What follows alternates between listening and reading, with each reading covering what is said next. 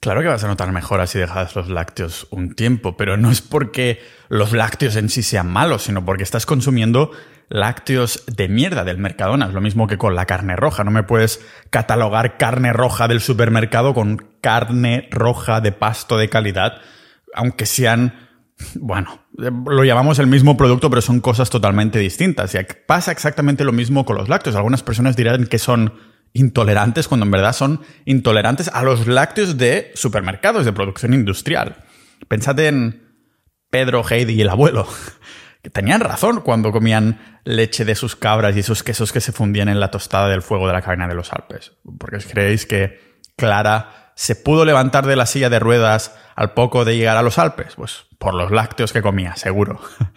Los lácteos, si nos ponemos un poquito más en serio, digamos que son el alimento más incomprendido, pero cuando viene de fuentes de calidad, igual que pasa con la carne roja, es una comida que roza la superalimentación y al igual es muy asequible para la mayoría de personas. Algunos dicen eso, ¿no? Tener alergia o intolerancia sin saber que seguramente no es que tengan intolerancia a los lácteos, sino que tienen intolerancia a los lácteos industriales. Básicamente, la mayoría que están en los supermercados tienen intolerancia a esos procesos industriales y agentes externos que no deberían estar ahí. Es normal que la mayoría de cuerpos no les sienten bien un proceso industrial y, y totalmente, al fin y al cabo, antinatural, por el que hacen pasar estos lácteos para que se puedan conservar durante semanas, o más bien dicho, meses, en las estanterías de las tiendas. En cambio, conocemos casos de monjes del Tíbet o de civilizaciones antiguas que eran intolerantes a la lactosa oficialmente y aún así bebían leche de sus cabras sin problemas. ¿Cómo puede ser? Pues porque estamos hablando de leche fresca, de leche cruda, un alimento totalmente diferente al del súper. Normal que compres cualquier leche, queso o manteca de el Carrefour, del Mercadona, de Alcampo, te sienta mal y, y pases a beber la maldita leche de avena y sus y todas estas contraindicaciones que comentábamos en el episodio 410. Pensándote que, bueno, ahora como me sienta mal esta de vaca del supermercado, pues me paso a esta, que también es un proceso industrial, cuando en verdad te estás metiendo un popurrí de agroquímicos que te pasarán factura a largo plazo y que encima no vas a tener vitaminas porque no se van a absorber y te estás metiendo toda esa mierda. ¿Qué alternativas nos quedan entonces al café de la mañana? Porque claro, me estás diciendo, Pau, que ni de vaca del súper, ni leche de avena, ni vegetal de almendra, ningún rollo de estos. A ver, a mí el café me gusta negro como mi alma, y aunque hablé en el episodio 239 de los beneficios potenciales que tiene dejar el café, aunque es la commodity más vendida de todo el mundo al fin y al cabo. O sea que es normal que se hagan todos estos estudios a favor del café y estas cosas, pero recomiendo escuchar este episodio, el 239, donde hablaba que la mayoría de la población se va a beneficiar de dejarlo. Yo estoy bebiendo, sí que dejé ya hace tiempo el de la tarde, pero estoy bebiendo por la mañana porque, bueno, no voy a ser yo quien nos quite, a mí mismo incluido, esa pequeña alegría de las mañanas. Pero si queremos añadirle leche a ese café, a ese té, a esa bebida inicial de la mañana, o comer manteca o comer queso en tu comida con total tranquilidad, hoy vamos a ver cómo, si se puede o si no se puede, entendiendo un poco más el yin y el yang de los lácteos, para que veamos que lo que nos han vendido los medios de lo malo que son es otra mentira para colarte una agenda esta medioambiental, de salud y así hacerte poco a poco vegano y poder terminar siendo esclavo de su mercado, para que no podamos producir nuestros alimentos en casa y por esto los lácteos estarán cada vez, lo voy a predecir ya con mi big brain, ah, con mi bola de cristal de la cabeza, de la calvicie, voy a predecir que cada vez van a estar más y más atacados. Es, yo creo que el siguiente paso a esta, a esta agenda, si te pueden vender ya esa veganesa en vez de mayonesa y cosas por el estilo. Porque es, como decía, un potencial superalimento muy accesible para la mayoría. No quieren que puedas acceder a ellos y no quieren que, sea un superalimento, por eso se industrializan más. Mm, clarísimamente vas a tener problemas con los lácteos, pero porque son lácteos de cada vez más mala calidad. Vamos a indagar hoy aquí, en este... ¡ah! Bueno, eso sí me da la voz. Estaba diciendo que vamos a indagar aquí poco a poco ah, en este podcast multipotencial de Pau Ninja.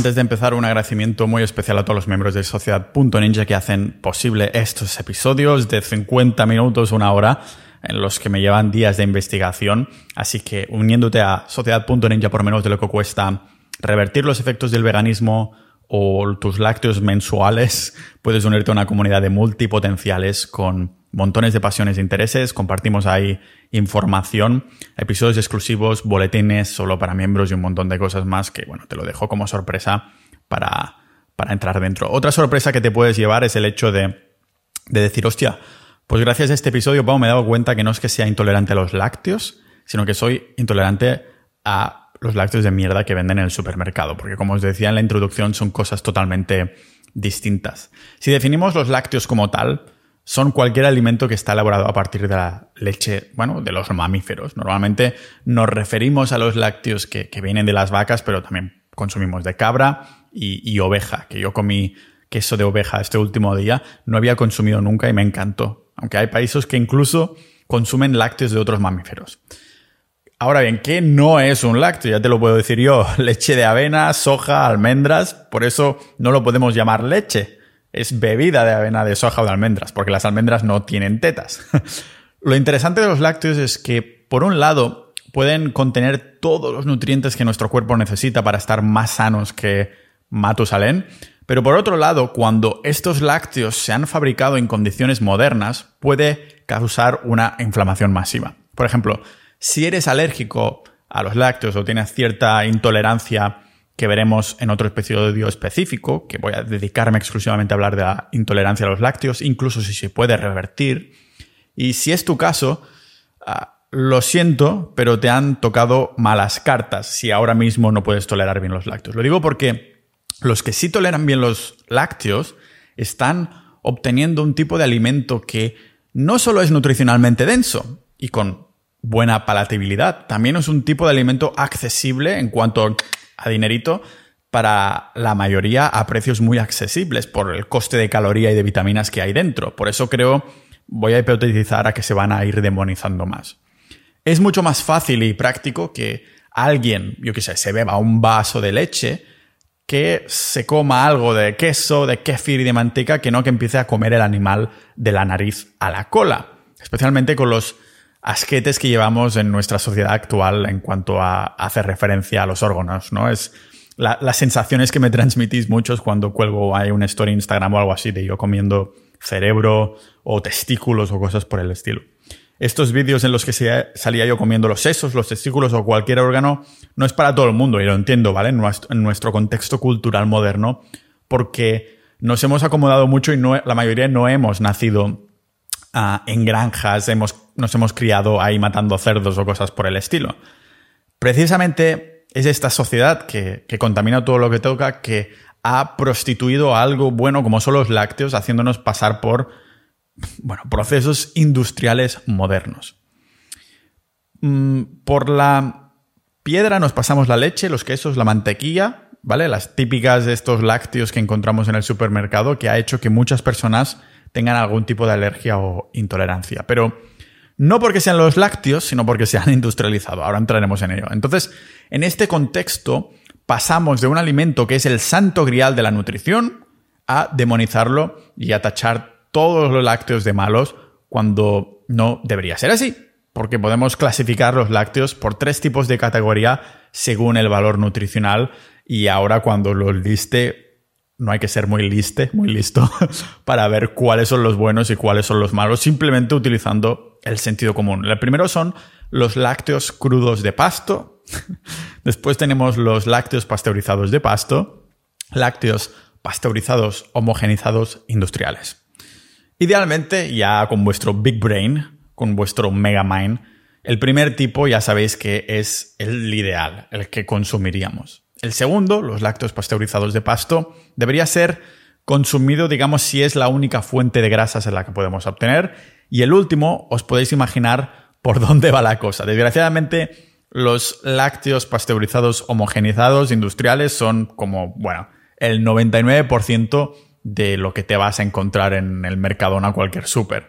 Ah, realmente no deberíamos consumir algo así, este tipo de lácteos. Eh, tendría incluso que ser ilegal llamarlos lácteos, igual que tendría que ser ilegal llamar carne a la carne del supermercado. No solo por el trato que han recibido los animales, sino por la poca cantidad nutricional. El desbalance de nutrición y contras se, bueno, se desbalancea.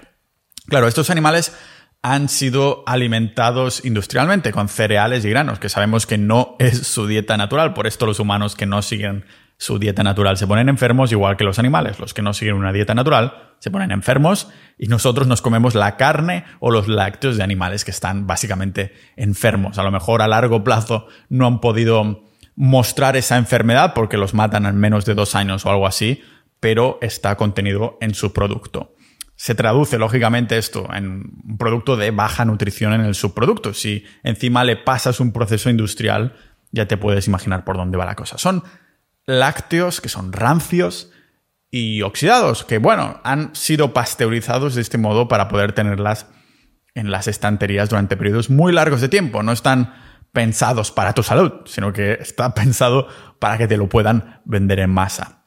La parte de la homogenización es, cuando básicamente reducen las partículas de grasa de la leche. De este modo, la, la crema, digamos, no se separa y no se va a la parte superior de la, de la leche. De aquí la palabra homogenizar, de hacerlo todo igual. ¿Y cómo lo hacen? Pues poniendo la leche bajo mucha, mucha, mucha presión. Los glóbulos de grasa se empequeñecen, igual que tu cosita cuando tienes una ducha de agua fría. Y algunos os preguntaréis, ¿por qué que empequeñezcan la grasa tiene que ser un problema para mi salud? Pues porque estas partículas de grasa que se han vuelto más pequeñas que, que Ant-Man, como son pequeñas cuando no tendrían que ser, ahora se te pueden filtrar por la línea del intestino mucho más fácilmente. De ahí sale esa inflamación que algunas personas sufren. No porque beban la leche, sino porque beben leche homogenizada del supermercado. Pero antes de esta homogenización, además, pasan una pasteurización, que es un proceso en el que sí estamos un poquito más familiarizados. La pasteurización es el proceso en el que calentamos el lácteo hacia cierta temperatura y durante cierta duración de tiempo para matar bacterias. Con la pasteurización no solo se matan las bacterias beneficiosas presentes en la comida, también se reduce la hostia, el contenido nutricional. Matan las bacterias buenas.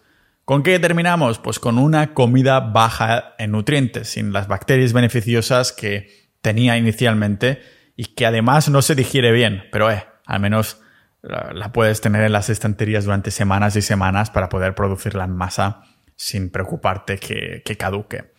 Cuando sacamos la leche, ahí muñendo la vaca, ¿no? Directamente del animal, la tenemos ahí en una jarra y, y, no le hacemos nada, pues decimos que es una leche fresca, pero también le llamamos leche cruda. Lo interesante con los lácteos crudos es que sucede una, llamémosla, sinergia que se pierde por completo cuando la pasteurizamos. O sea, las comidas crudas se digieren mejor por sí solas. Además, tienen enzimas que ayudan a la propia digestión. Y no solo estas enzimas de la comida ayudan a digerir, sino que además el cuerpo digiere la comida cruda usando sus propias enzimas de una manera más efectiva.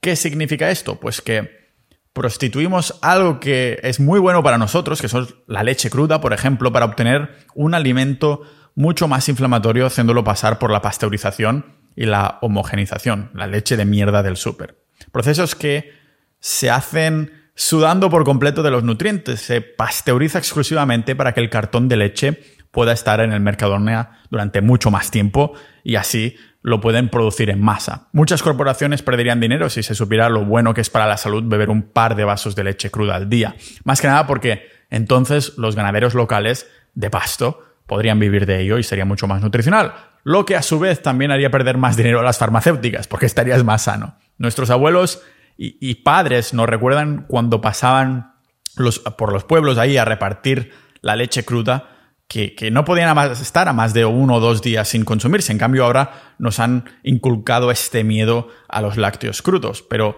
el comercio de la leche cruda no es Mad Max. Lo ideal sería poder comprar la leche cruda directa del ganadero, porque cuando se vuelve tóxica es por la contaminación cruzada, básicamente por mezclar varias fuentes. Pero además, también hay leche cruda que se vende de forma más masiva que tiene que pasar por ciertos controles rigurosos igualmente.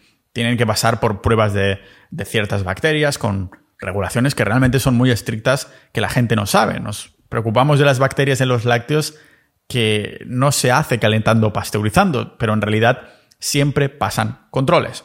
Fijaros que estos controles que se pasan no por las bacterias naturales que tendría la leche, sino por la contaminación cruzada. O sea, te pondrás enfermos antes por la comida que compras en el súper que consumiendo leche cruda que se venda directamente de la granja al consumidor. No es casualidad que la leche cruda de pasto siempre tenga mejor sabor. O sea, no escucharás a nadie decir, oh, es que prefiero la mantequilla del supermercado que la mantequilla de pasto de Galicia. ¿Por qué?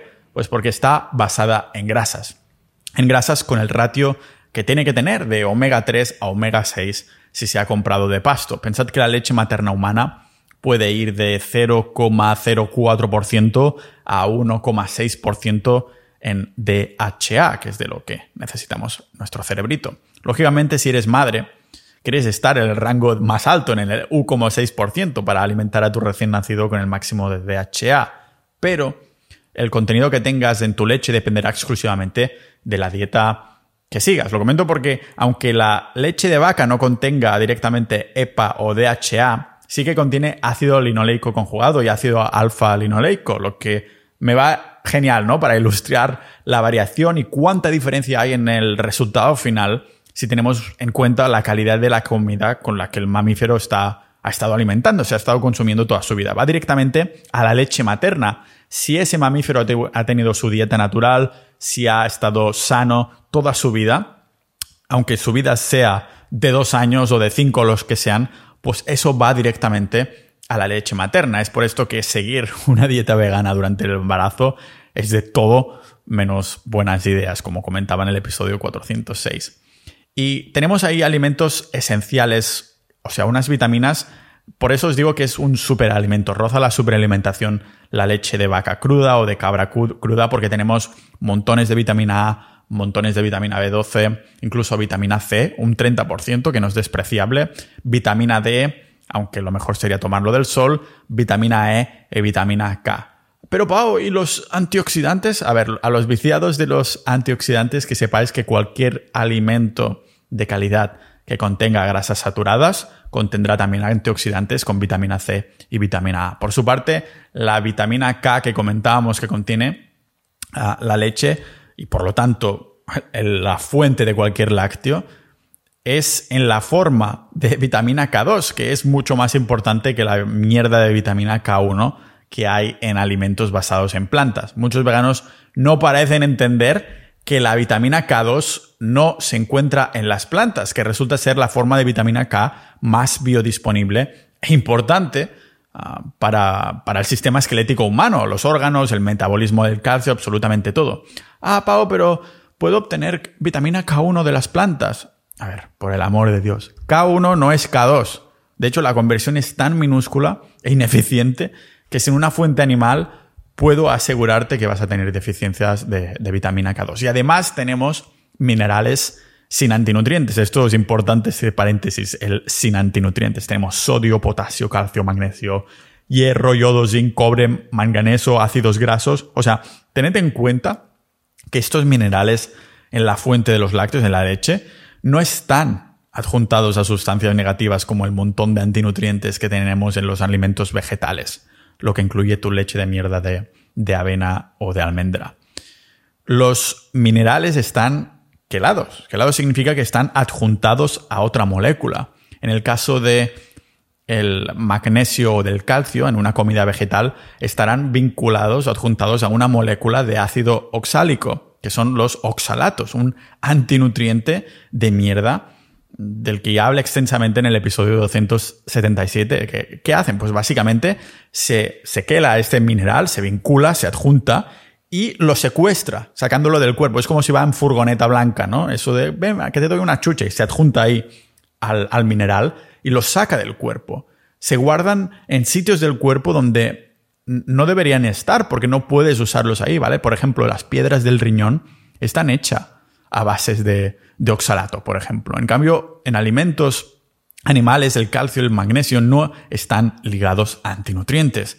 Como no hay presencia de ácido oxálico la biodisponibilidad de estos minerales es un porrón más alta. Vamos, que nuestro cuerpo los absorbe mejor o literalmente simplemente los absorbe y en más cantidad en comidas animales que no en vegetales que puede ser.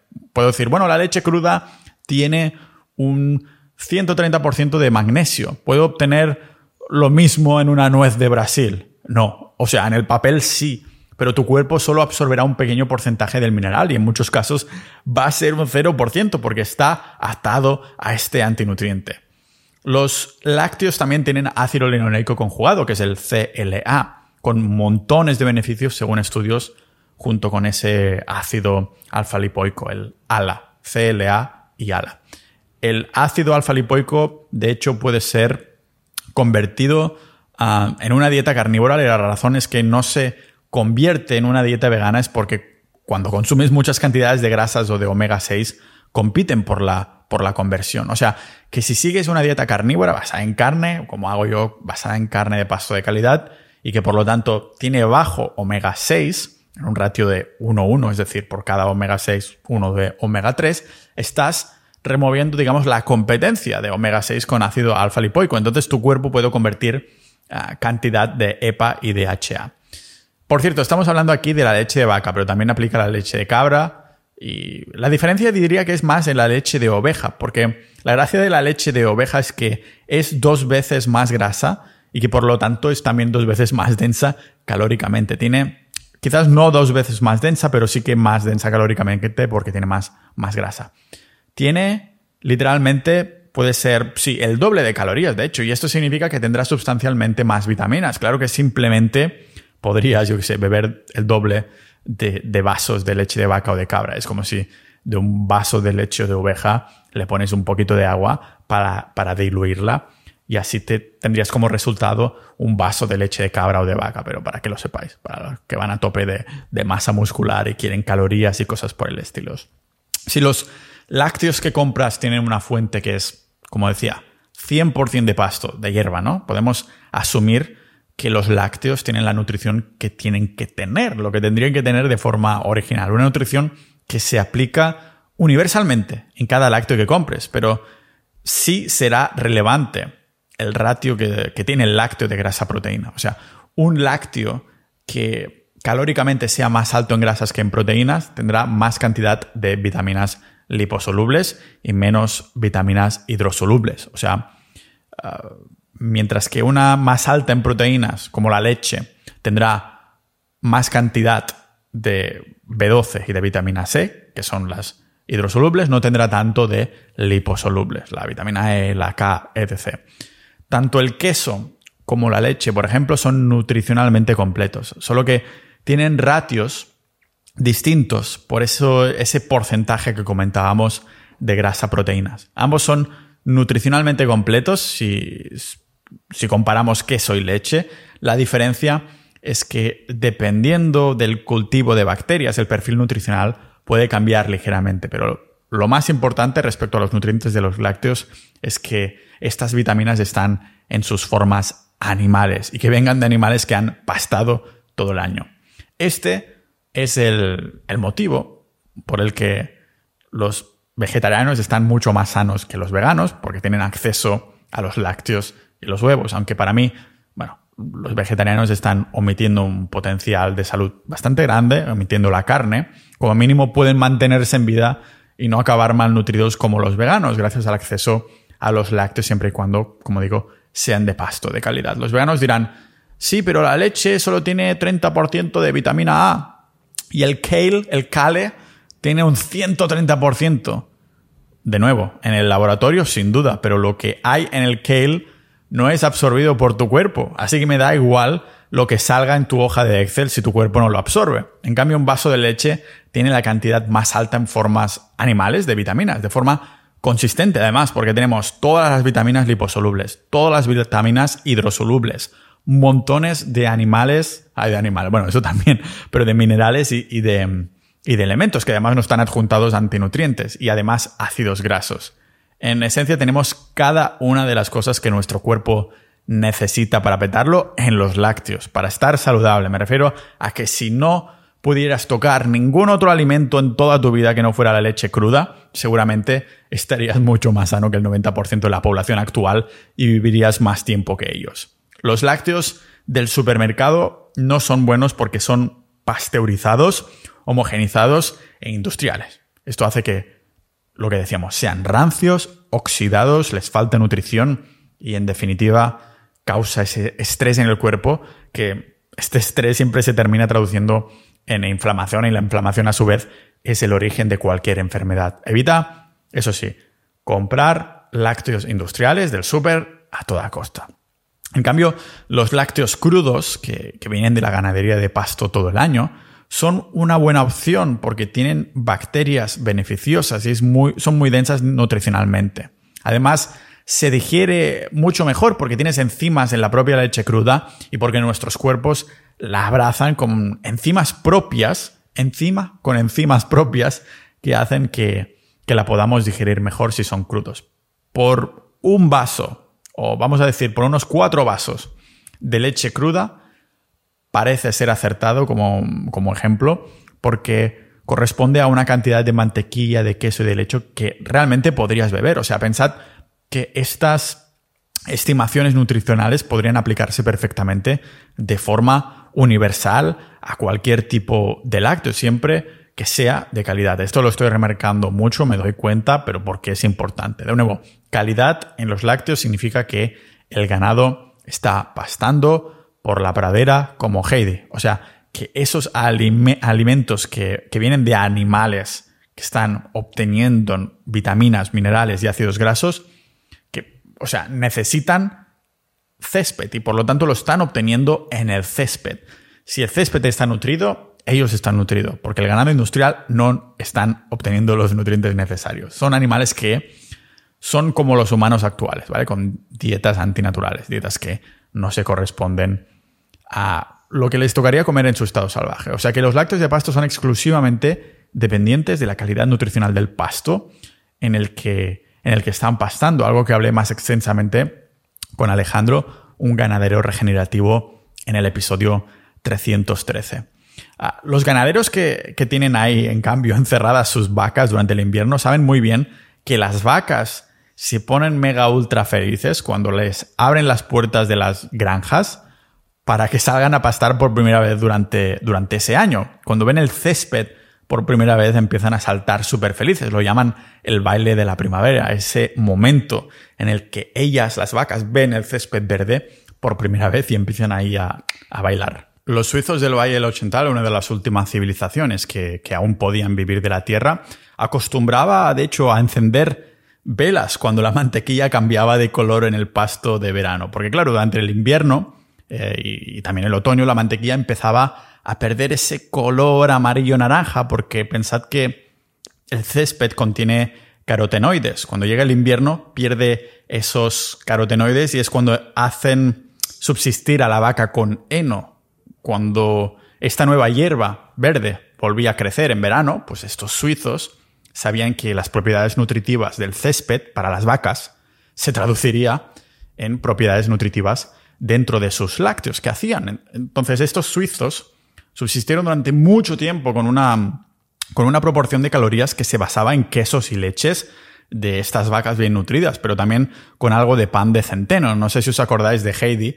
Heidi, su abuelo y Pedro ah, no podían comer algo que fuera más simple, pan oscuro porque era de centeno con un montón de queso y de leche. Aparte también consumían algo de carne, eso no se veía en la serie, pero los suizos lo hacían, consumían algo de carne, aunque mucho menos, ¿vale? Del rollo una vez a la semana, porque lógicamente no es que fueran ricos, o sea, utilizaban el ganado para producir lácteos, no carne. Pero su dieta se seguía basando en estos lácteos, lo que significa que un 80% o más de calorías venían de productos animales. Al otro lado de la balanza tenemos la tribu africana, los Masai, que consumen un poquito de leche, pero no mucha porque son seminómados, o sea, no nómadas de portátil.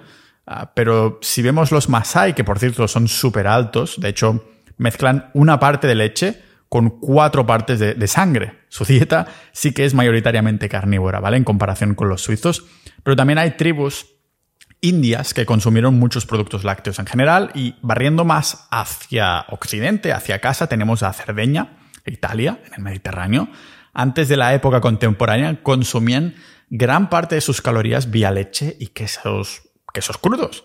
Y eso que Cerdeña es una de estas zonas azules, las Blue Zones, centenarias, donde comúnmente se ha vivido pasado los 100 años. Tanto que se vende esto de que lo que tienen en común ah, es el consumo de plantas, por eso los centenarios viven tanto estas Blue Zone, es virtualmente mentira. Ahora quizás sí, pero desde siempre la gente de Cerdeña, que ya vivía pasado los 100 años, ha pasado a basar, o sea, basaba esas calorías en lácteos crudos de calidad.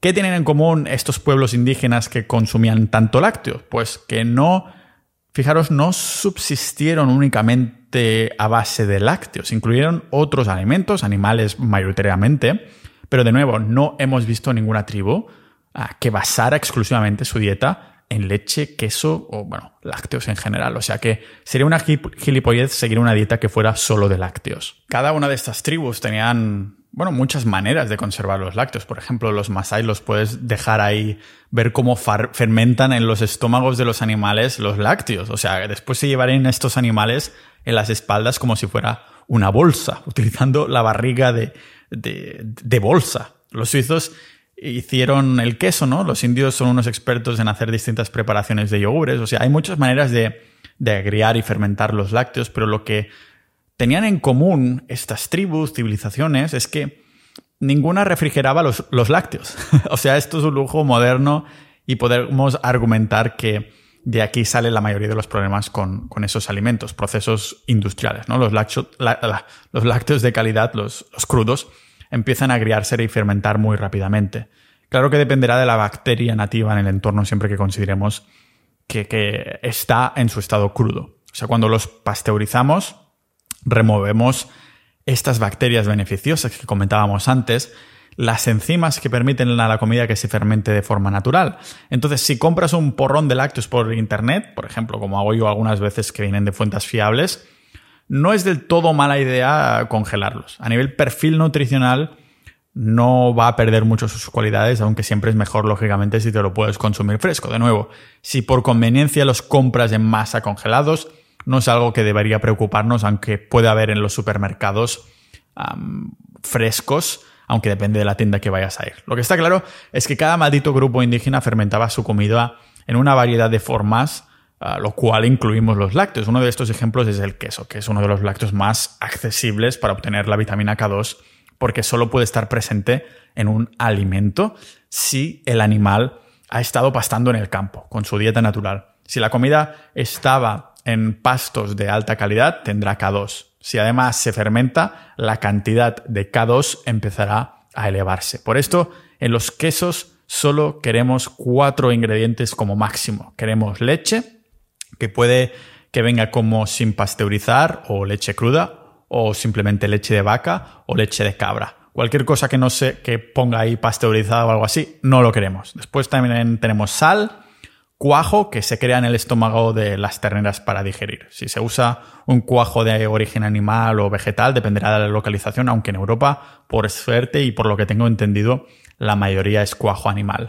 Y fermentos y cultivos que son, bueno, inherentes de la zona de la elaboración del queso, como por ejemplo el parmigiano reggiano está hecho con cultivos ah, parmigiano, ciertas bacterias, ¿no? Que también harán ahí que se desarrollen ciertos sabores en el queso. Por cierto, me parece de locos que los quesos crudos sean legales. Ayer mismo compré en la tienda de distintos tipos, del cual entras en el súper, ¿no? Y te los puedes encontrar ahí, pero en cambio no puedes comprar leche cruda tan fácilmente o de este rollo. Esto hace que el queso, que tiene mucha densidad nutricional, sea accesible a muchas personas. Y como hay tantos tipos, si tienes cierta intolerancia, y yo no lo tacharía como malo tan fácilmente, o sea, probaría distintos tipos para ver si lo que te afecta es la fuente del rollo, la vaca, la cabra o hasta la oveja.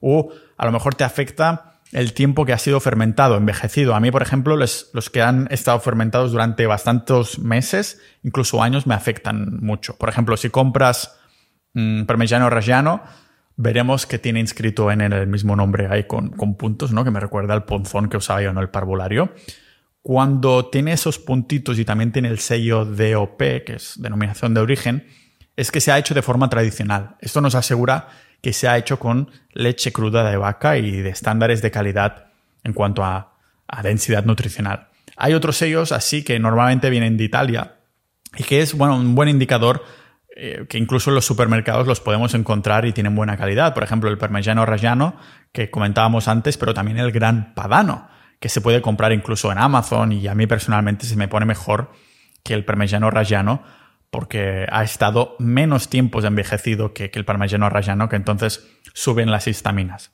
Y entonces soy sensible a ello. Ah, pero ambos tienen estos sellos de calidad y de uso de forma tradicional. Tanto los quesos como la leche o cualquier tipo de lácteo te será perjudicial para la salud si es pasteurizado y tienes baja intolerancia. Pero ojo, porque es más que posible que desgraciadamente también se desarrolle una, una alergia que es muy real a la leche cruda, desgraciadamente. Argumentaba que es culpa de las pasteurizaciones en los últimos años. El caso es que se puede vivir sin tomar leche perfectamente. Nuestros ancestros lo habían hecho durante cientos de miles de años y como argumenté, este hábito es un gen que desarrollamos no hace tantos años. De hecho, voy a hacer un episodio, como comentaba al principio, hablando exclusivamente de esta, de esta intolerancia y estos genes, enzimas y cosas así.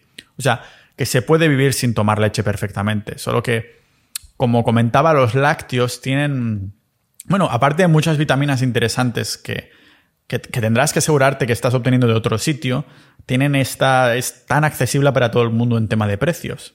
Y ya sabéis cuál es mi sitio predilecto. O sea, si no puedes tomar lácteos, pues yo tiraría por de origen animal a rollo órganos para asegurarnos que estamos obteniendo y absorbiendo sobre todo las vitaminas y los minerales que nos estamos obteniendo vía lácteos. Si necesitas más calorías en la dieta o menos, que sepas que mm, bueno, comer lácteos engorda igual que comer cualquier otra cosa que tiene más calorías de la cuenta o que te suba el azúcar. Así que ya sabéis que mi dieta se basa en grasas saturadas, y, va por, no tanto en calorías o un Excel, aunque alguna vez lo he calculado de modo curiosidad, pero va más por, por sensaciones, por si me siento o no me siento saciado. Que no es lo mismo que estar lleno físicamente, ¿vale? la saciedad, como siempre digo, es hormonal. Es un indicador si no estás saciado que te falta algún mineral o alguna vitamina que no estás obteniendo últimamente con, con las fuentes de comida que estás obteniendo. Por eso los veganos tienen hambre cada hora. El caso es que si quieres meter más calorías, porque por ejemplo vas al gimnasio, haces deporte o lo necesitas y no toleras bien la mantequilla, los lácteos grasos, puedes probar también de comer ghee, que el, el ghee ah, yo creo que en España no, tan, no está tan de moda como el norte o así, pero es básicamente mantequilla clarificada, muy popular en la cocina india. Cogen la mantequilla, la calientan y la proteína de la leche se separa y ya tienes ahí pura grasa es genial y sin lactosa en teoría, pero incluso algunas personas que tienen mucha intolerancia a los lácteos tampoco pueden tolerar el ghee, aunque eso técnicamente no tengan lactosa. Así que te tocará probar. El tema de los lácteos, como podéis ver, es un dilema, porque en un espectro es una, son una maldita bendición, es un santo grial en el que por poco dinero un bloque de mantequilla de, pasto de calidad te cuesta 3 euros y algo, aunque con la inflación a lo mejor va a ir a mucho más. Sin embargo, quien las tolera mal, pues eso es un no-no, ¿vale?